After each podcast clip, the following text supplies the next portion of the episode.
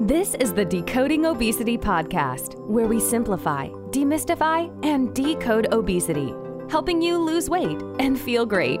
So, gear up for a fascinating journey through this ever evolving field, and let's see what we find. And please remember that the thoughts and opinions on this podcast do not constitute medical advice. Don't forget to visit our website, www.decodingobesity.com, for show notes and more info. And now, here's your host of the Decoding Obesity podcast, Dr. Avishkar Sabharwal.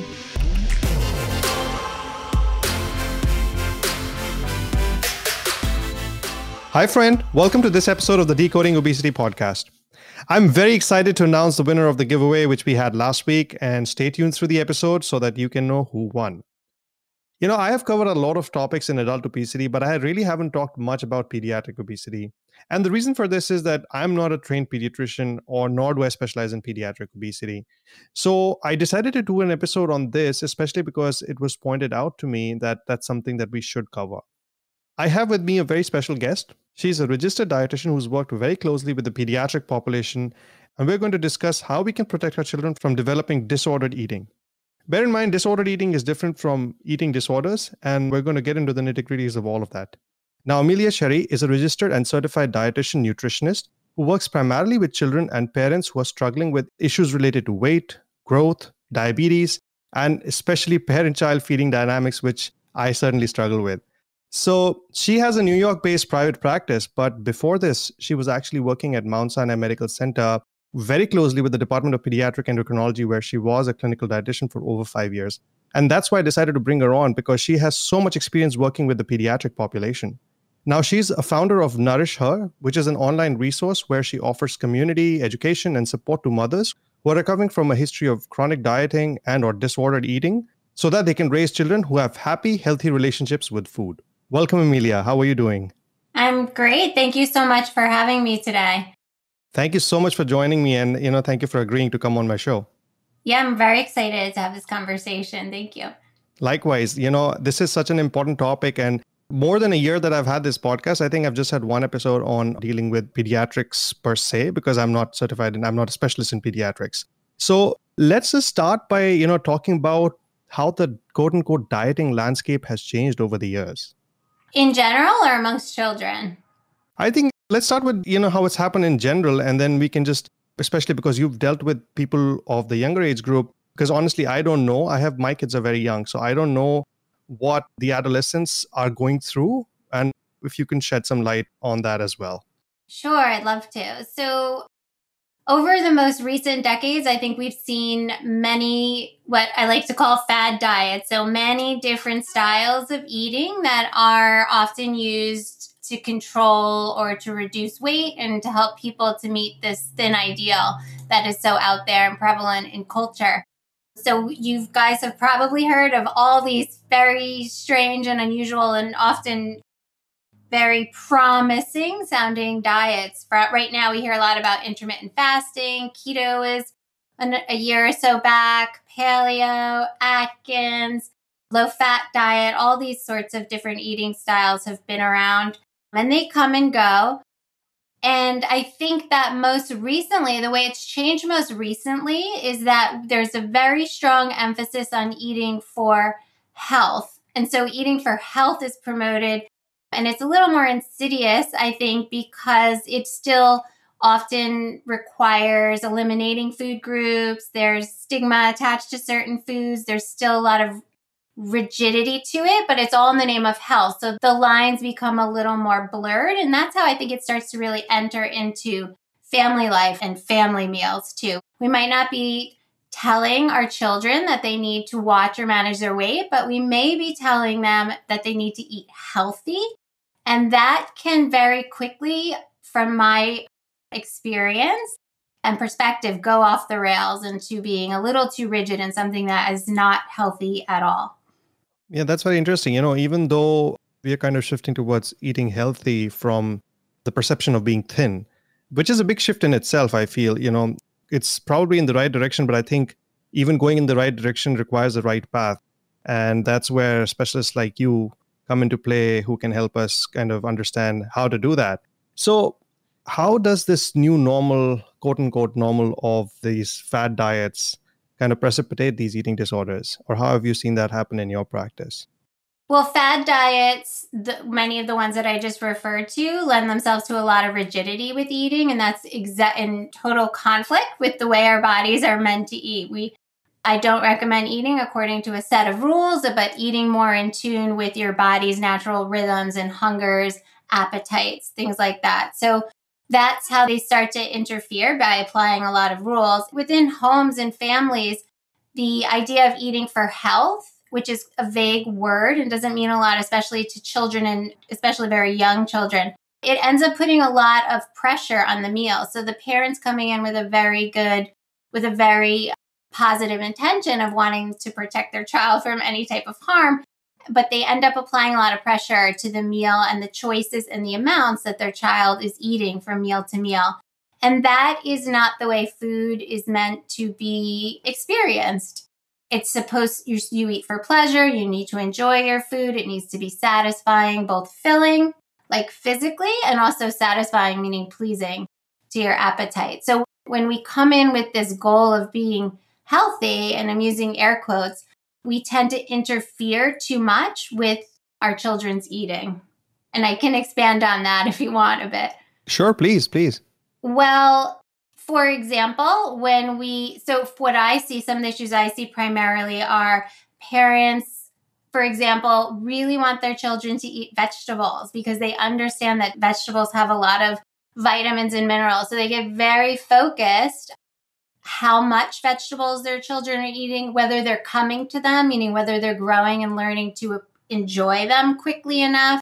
And they become very anxious when their children aren't eating vegetables. And that actually has a negative impact on the child's eating because they can sense the pressure.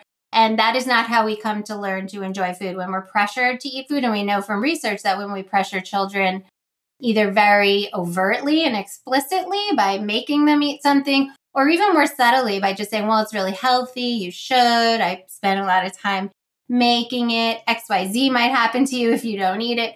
Um, when we put pressure on eating, children eat those very same foods much less and much less enjoyably. And we even have research that shows over the course of their lifetime that they eat less of those specific foods, the same ones that their parents pressure them to eat in childhood. So even though parents are coming to the meal with good intention, they might not be getting the result that they want. Interesting, interesting. And have you seen these behaviors that parents actually perform precipitate somebody's eating disorders? Yeah. So I want to just make a distinction between a full blown clinically acknowledged or diagnosed eating disorder and also what comes just before it, which is disordered eating. So there's normal eating, there's disordered eating, and then there is an eating disorder. So disordered eating, we know in research, is a precursor to a full blown eating disorder. So we see a lot of disordered eating in younger children and adolescents and teenagers. And unfortunately, parents can precipitate it, not to blame eating disorders on parents at all. And I'll explain more of that in a minute. But by, again, applying these rules, like you must eat X before you can eat Z, or you must eat this amount of protein before you're allowed to have more starch or rice, or you must eat everything on your plate before you can have dessert. That is actually disordered. It's a strong word to use there but we need to eat more in tune with our actual hunger. Are do we have enough room in our belly for it do we actually like the food because when we're pressured to eat a food we don't enjoy it becomes a very negative experience and a very simple concept is that i always tell parents i we want to build eating what we call eating competence in research in your children and the way we do that is we want to make sure when they come to the table that they feel very comfortable. They're not anxious. We want them to be calm. So we need to make sure the environment there is not one of pressure. Going back to your original question about the actual, like an eating disorder, we do see when some parents perceive their children to be gaining weight, whether it is their BMI percentile is actually going up or not, their perception is there they tend to restart to restrict foods on their child. And again, it might not be overtly, it may be like a subtle holding back. You may say something like, Ooh, are you sure you really need seconds? Or um, you might push or encourage the child to eat some of the lower calorie foods. And that restriction is leads to disordered behaviors with eating over time because you're eating out of tune with your actual natural hungers and desires. That's very interesting, Amelia. You know, one question that really popped in my mind was what's the science behind, you know, parents applying this pressure and causing the children to have disordered eating? Mm-hmm. When parents interfere, well, I operate from a model that is designed by a researcher, a dietitian, and social worker named Ellyn Satter.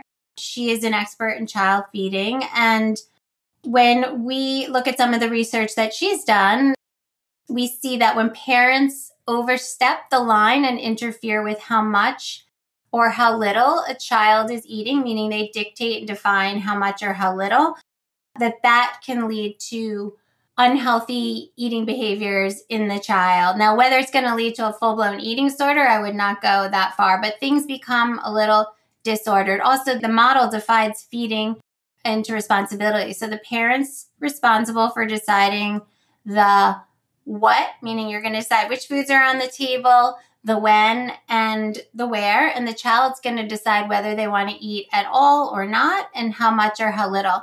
So when the parent has concerns, possibly about the child's weight or maybe just a general health, and they overstep the line and start defining that for the child, restricting or even pushing, in the case of lower weight children, pressuring them to eat more, the child becomes what we call dysregulated or detached from their internal regulation.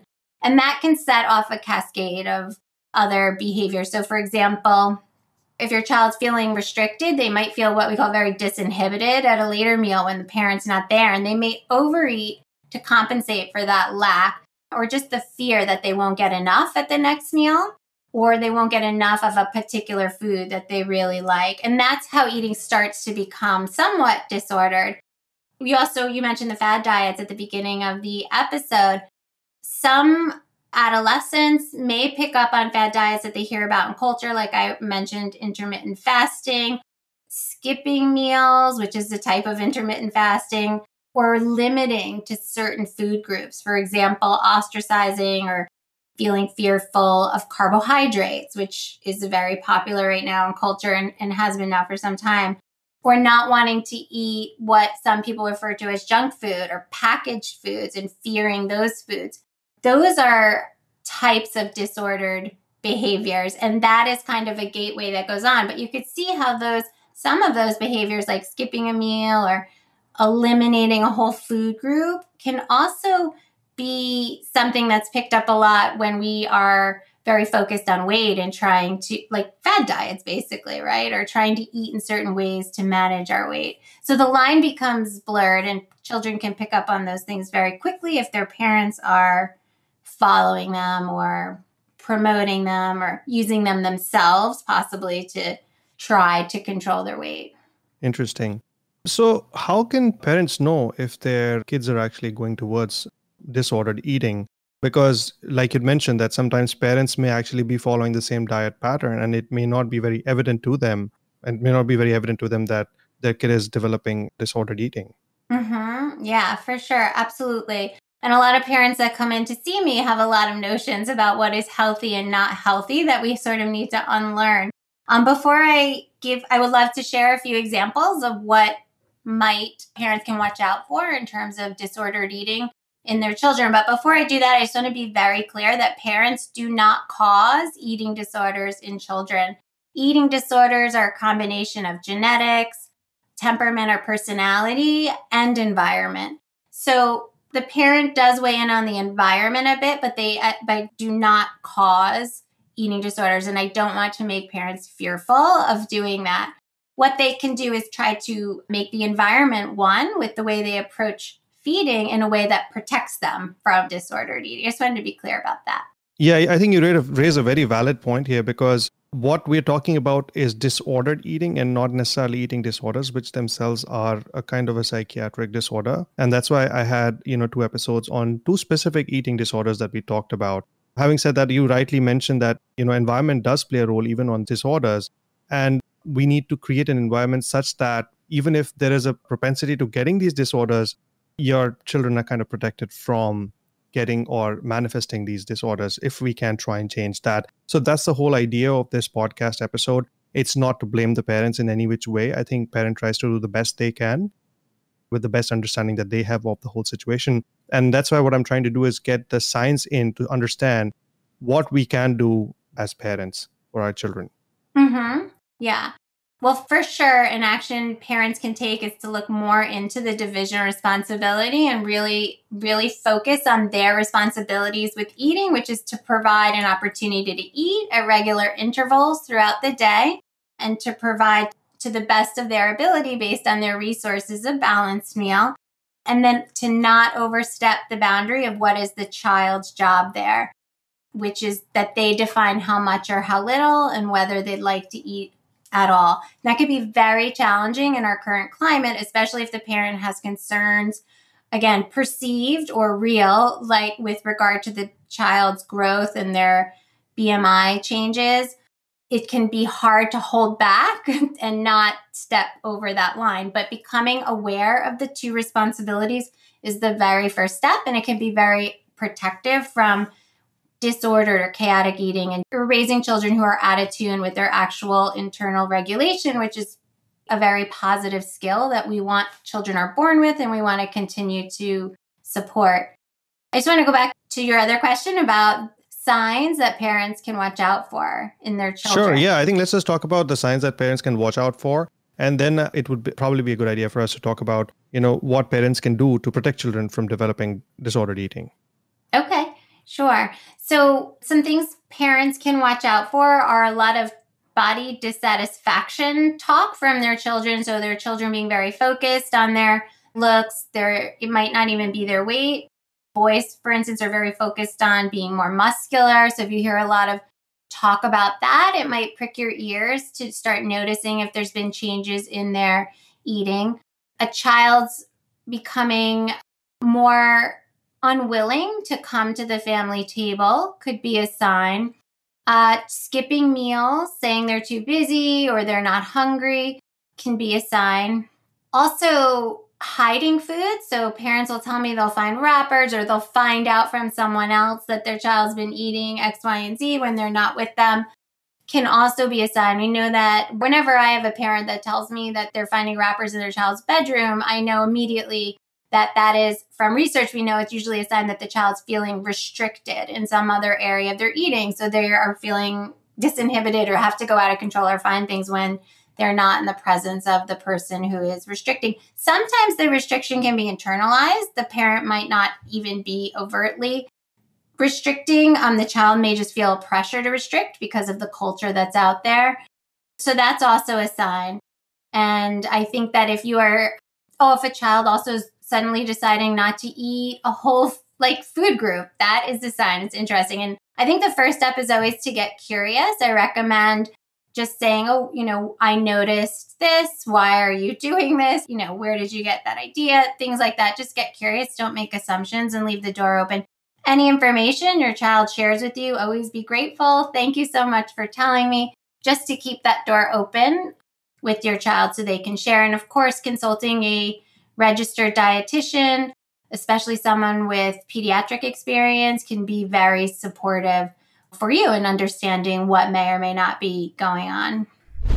All right, it's time to announce the winner of the giveaway. First of all, I want to thank everyone who participated in this contest. And now, the winner of this giveaway who won the 30 piece sampler pack from Atlas Bars is Sarah Eiflander. Congratulations! You will be receiving an email from me, Sarah, and also from Atlas Bars on how to get this. Well, fret not if you haven't won, because Atlas Bars was kind enough to actually offer a 20% discount on their sampler pack for all the people who haven't won but participated in this giveaway. All right, now getting back to the episode. So, what can parents do at home to prevent children from developing disordered eating? That's a great question. So, back again to not interfering with how much or how little your child wants to eat, as challenging as that might be. Another is to avoid linking weight with eating. So, avoid using terms around the table. Uh, let we should eat this because it helps us so we won't gain weight or we should eat this just to helps us stay even if you're just saying to stay a healthy weight when we link weight with eating, things can get, again, it puts pressure on the child's eating. And the truth is, and what I always share with families, is that you cannot exert direct control over your body weight by changing something that you decide to eat or not eat at a meal. So we don't want to give our children that idea. And that can be really challenging for parents. But basically, I just say leave weight off the table. Don't discuss it or link it to foods talk about more the benefits if you even need to. Only do it when it's necessary and appropriate. Don't go out of your way to talk about the benefits of foods and or if you do bring it up, gauge or be responsive. Like is your child actually interested and do they want to hear it? We don't want to force information on them because really again that's not how we enjoy food. We need to enjoy the process of it. But you can focus on if they do have questions, you can focus on it gives us energy, it helps our, you know, fats are for our brain. Any basic kind of nutrition information that you know you can share, just as long as it is not linked up with weight, that can be very helpful. Also, avoiding labeling foods good and bad, junk and healthy, because that attaches a lot of emotion to foods, and children can, you know, just because I always like to say, just because you just told your child that their Reese's peanut butter cup is junk food or the potato chips, it doesn't make them not want to eat it anymore. In fact, what you're really doing is causing them probably a little conflict, right? Because they probably still want to eat it. It still tastes delicious, but now they feel a little shame about it, right? So avoiding being very binary about foods. All food is very good. So you don't want to say this is junk this is healthy. Instead, be understanding that foods are more gray, everything has some kind of nutrition in it. Being a little more open minded about it can be helpful too. You know, it's interesting that you mentioned that. And I'm just wondering a lot of these foods are what we call hyperpalatable foods, right? They're going to hijack our brains to kind of want more of these foods. For example, the potato chips, the candies, whatever have you. So, what do you really do? What do parents do to prevent, not prevent, just limit their children from actually consuming more of these because if somebody's going to be at least that's the way i see it if i'm going to be open to letting my kids have it at free will then i think they're probably going to have it for every meal. So how do you prevent that from happening? Well i disagree that just because you allow your child to have certain foods that they're going to want it at every meal. In fact children are going to be exposed to these foods once they are old enough to not be around you. So, what we need to do is to teach them how to navigate them, how to enjoy them, and how to also enjoy other foods. You know, eaten in too much or too high of an amount of food become you actually lose your appetite for it. So there is a huge fear that we can't allow our children or ourselves to be to eat certain foods because we'll just go overboard and I disagree with that. And the more restricted we have tried to be, or we've restricted our children, the more they will probably go overboard when we allow them freedom because they don't trust they're going to get it again. It takes them a while to build up that trust that, yes, I can have as much as I want. No one's going to interfere. That you have to kind of prove to them and to yourself over and over. And over time, the, those foods become less palatable yes, fats are rewarding, sugar's rewarding, and that's biologically makes sense, especially for children. They need lots of calories, they're growing. So I consider that a positive that their body recognizes that. I could see you. I'm challenging you, I know. I do have recommendations for how I recommend incorporating them into your family food, into your meals to whatever extent you're comfortable with. I recommend full permission with certain foods at snack times, letting your child have as much, you know, in, rolling in some of, I forget the examples we use, but if it's chips or some chocolate, rolling those into snack time, letting your child experiment. How much do they really need before they are not enjoying it anymore? Sometimes it might be a lot, but they really need to learn this information in their body themselves. We cannot tell them cognitively this is enough to eat and that is not. That is not positive way to experience food and I think it does work against you over time. At dinner time, I don't recommend, and this again is all based on research from Ellyn Satter Institute. Based on her research for dinner, we recommend limited amounts of those, like maybe a sweet or a dessert, because usually at dinner we have some of those higher nutrient foods. We want to make sure the child has enough room in their tummy to eat both. But snack time is a great time to experiment with some of those, what you call highly palatable foods, and just let your child experience it in their body and see how it feels to them over time. What do you think would be the alternative if we restrict? How do you think that works out over time? No, I can only imagine parents really cringing at the thought of letting kids eat all the candy that they want. But I guess you know if it's backed by science. I'm not an expert at this, so and that's why we have you here. So that's it's great to know. It's very insightful. Certainly something to try. It's not you know can you can certainly try for a few days and see how it works. And I would encourage people to try that. You know, have an open mind towards this and maybe incorporating it and seeing how the kids react to it may be helpful. Mm-hmm. Yeah, I would say that this is called the trust model. There has to be a lot of trust between the parent has to trust the child that they will find their endpoint. And sometimes the parent doesn't even trust themselves. So this could be a challenge. And the child has to trust that the parent is not going to suddenly start to take it away or restrict. So it does need trust build over time. So it will take time to build that trust with that food and that experiential learning from the child. This can be a challenge for many parents depending on where they're at with their own eating. So, right now, if you're hearing these ideas for the first time and you're cringing or feeling kind of triggered or uncomfortable, that is perfectly normal. And I encourage you to keep an open mind. And if it does interest you a little bit, to, you know, you can reach out to me or ask. You could research a little on your own. You can look into the research on it. You can look into Ellyn Satter's work. But I do believe in the model and I have seen it work over and over and over again with children and families. And it works in both ways. So, children who are gaining or their BMI percentile is going up quite quickly all of a sudden, and also children whose BMI percentile is dropping have a lot of the similar issues. Parents are either pressing for them to eat certain foods or restricting sometimes. So, the alleviation of pressure in both senses can help to normalize eating. That was a lot, a big sentence there, but it has many benefits. That was my end point, basically. Yeah, and it has a lot of pressure on the parents, I guess. I don't know if I'd characterize it as pressure. I think it's challenging in the culture we live within this very, we call, you know, diet culture health culture. There is a, the eating landscape, the diet, and I don't mean weight loss, but just the eating, the eat diet in the sense of eating culture that's out there is one restriction, fear, avoidance. And so when we start talking about things like body trust, permission, enjoyment, people get very uncomfortable with that. So it's a new concept, yeah. And I guess I don't know if parents would feel pressured, but definitely challenged, I'd say.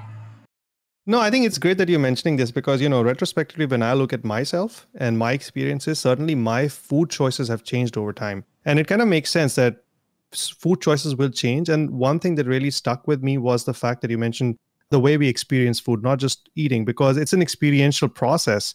And really it has to be an enjoyable process. So you know pressuring somebody to do something or not do something will definitely have a detrimental effect on the whole experience of that food.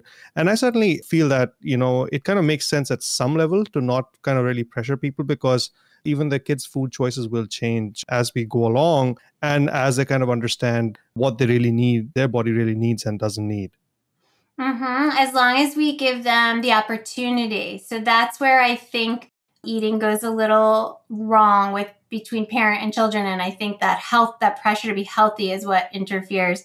So that we need to give the children opportunity to develop their eating skills over time with these repeated lots of trust and repeated experiential like these experiences around food. And we have to be okay. Like for example we started the conversation talking about vegetables if your child isn't coming along and enjoying their vegetables as quickly as you might like we don't want to rush in there and start pressuring, just like if they're not learning to walk as fast as you expected. We're much more accepting of children in those areas of learning to ride a bike, of learning to read. But with food, for some reason, we feel that we need to rush in there and start messing around with things. And that I don't recommend doing that at all, as hard as it is. I think it instinctively comes to parents to kind of look out for the kids, and sometimes it may not be in the children's benefit. is the way that I look at it. However, counterintuitive it may sound, but I think I understand what where you're coming from, you know, not having the pressure on the kids because that helps them grow probably to be a better person. Mm-hmm. Yeah. Part I haven't mentioned at all is the, well, I did a little bit, but the parent does need to give the child opportunity to experience the food and over and over in a structured way, just like we would present them with a bike if it's bike riding or a book with its reading. So we want to be positive and encouraging and present them with vegetables or different proteins or grains, um, different cultural foods. We need to do that consistently also to help them come along with it. We have that's our job, right? Like with the what of with the eating, we have to choose what we're going to do and we have to do it regularly. That's the when. And eating really is a body experience. That's why we don't want to try to talk our kids into eating things. We want to let them experience it, right? Just like walking or running. We can't really explain to them how to do it. We wouldn't even dream of doing that, right? So if you want your kids to eat broccoli, you probably just give them more opportunities to eat broccoli. Is that what it is? Exactly, exactly. And also in pleasurable ways. So ways that make it palatable, you know, fats are pleasurable. So adding, you know, using different recipes and things like that. If that makes it more appealing and easier for your child to taste, touch, think about, smell, all those things that come before eating, then absolutely you would I would recommend doing that as well. So yeah, it's interesting because the way I'm understanding what you're saying, and this is new to me because honestly, I did not think of this. And I was actually mentally cringing when you had mentioned, oh, let them eat the candy. I was like, ah, this is not right. But I think it makes sense. So the way I look at it is, and correct me if I'm wrong, give them as much opportunity as possible with different ways of preparing the healthy foods. And if they still choose, say, something unhealthy for that meal, that's still okay. Yes, because we don't want them to come to the food or come to the broccoli or come to that experience of enjoying it under pressure or duress. We don't want it to be negative. We want them to learn to enjoy it on their own. But I mean, there's a lot more layers to this. We could talk about it, like how to actually put it into action. Having a balanced plate, always having at least one food on it that they can eat comfortably. It doesn't have to be something that makes you cringe, you know, all the time. We're going to mix it up and give different foods, you know, at different meals to whatever extent we have them available to us. And sometimes, however many times a week it feels right to you, we're going to roll in some of those foods that we may feel less comfortable with to give them experience with it and to let them enjoy it. They are out there in the food culture and landscape. They do taste delicious. They can be enjoyed if we don't fear them. But yes, giving repeated opportunities to try things out in different ways and being okay with I use the word acceptance in my practice, but just being very accepting of where your child is. If you have more than one child, you might notice their temperaments are very different. And that relates to their food as well, right? They experience, some are very fearful of food, some are more adventurous. Some are okay when you make a request to them to eat some, and other ones get very upset about it. So we need to accept them, their skills, and their temperament, and how they're applying it to this thing that they're learning how to do. That's very interesting. This is all new stuff that I'm learning today. this is really cool. What are some of the examples that you've seen in your practice, especially you know at Mount Sinai when you're working with pediatric endocrinologists to kind of help those families? So, what are some of the problems or issues that I see in parents that I used to see in Mount Sinai? So, skipping meals extremely, extremely common. Skipping breakfast because of time or because parents don't prioritize it or the children just waking up too late, which goes back to them not getting enough sleep, which interferes with much of our eating patterns and our appetite and our satiety. Lots of emphasis on weight. So parents are very focused on weight, weight, weight. And remember, I said we want to disassociate that. It's not productive, it's harmful. Even just talking about weight is linked with disordered eating habits in children and adults, probably. So, but parents will come in with that on their mind of course, in endocrinology, their weight has probably been changing at a rate that's not in line with their growth curve. So it's probably been brought up to them by their pediatrician or their pediatric endocrinologist. So a lot of focus on that, which I try to de emphasize. We focus more on habits, what the things your children are doing, how active they are, whether they're having regular meals or skipping meals. Lots of children skip lunch as well. So I encourage parents to tune into that and find out what's going on. They're not providing lunch to their child, ask, are they actually eating lunch at school?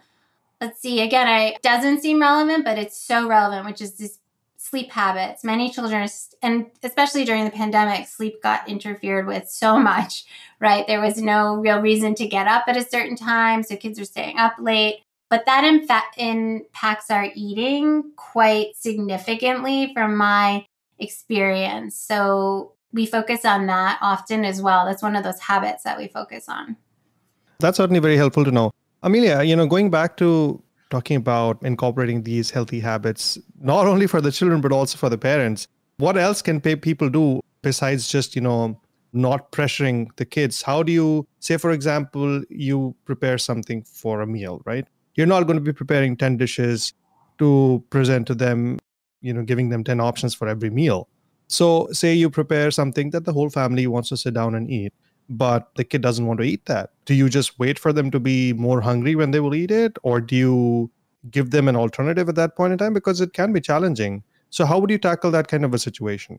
I recommend that parents always have at least one food in the meal that that child or that can eat comfortably and confidently. So often it's the starch, like each culture has their own starch, rice, tortilla, bread, pasta it might not be the starch. Maybe your child always feels comfortable with the protein, but at least one thing on the plate that they can fill up on if their hunger is there and that you know that they will eat. The rest of the meal can be, of course, you want to aim for a balanced meal, but it can be things that the rest of the family enjoys. Again, it has to be enjoyable, especially the person that's doing all the preparation, you know, meal planning, prep, cleanup. Shopping is a lot of work. So making that meal enjoyable to the rest of the family is important.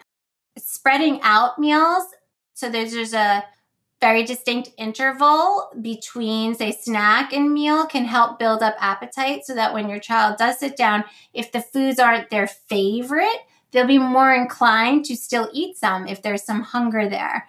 If a child is eating right before a meal and then they come to the table, they're going to be less inclined to try something new or to eat something that's not their favorite, if that makes sense. So, always want to make sure they're coming to the table with some appetite. And also, again, just always having at least one thing there that they enjoy to eat. I also recommend rotating meals. So, if you have multiple children or, you know, one or two parents, sometimes we're going to eat what mom's favorite is. Sometimes we're going to eat dad's Sometimes we're going to eat our siblings' favorite, and sometimes we'll eat your favorite, but we can't eat your favorite every night just so you eat, right? You need to also make do with what's there when we eat. We call it being considerate without catering. So you're considerate of your child's palate limitations at that point in time in their life, but we're not going to just cater everything to them.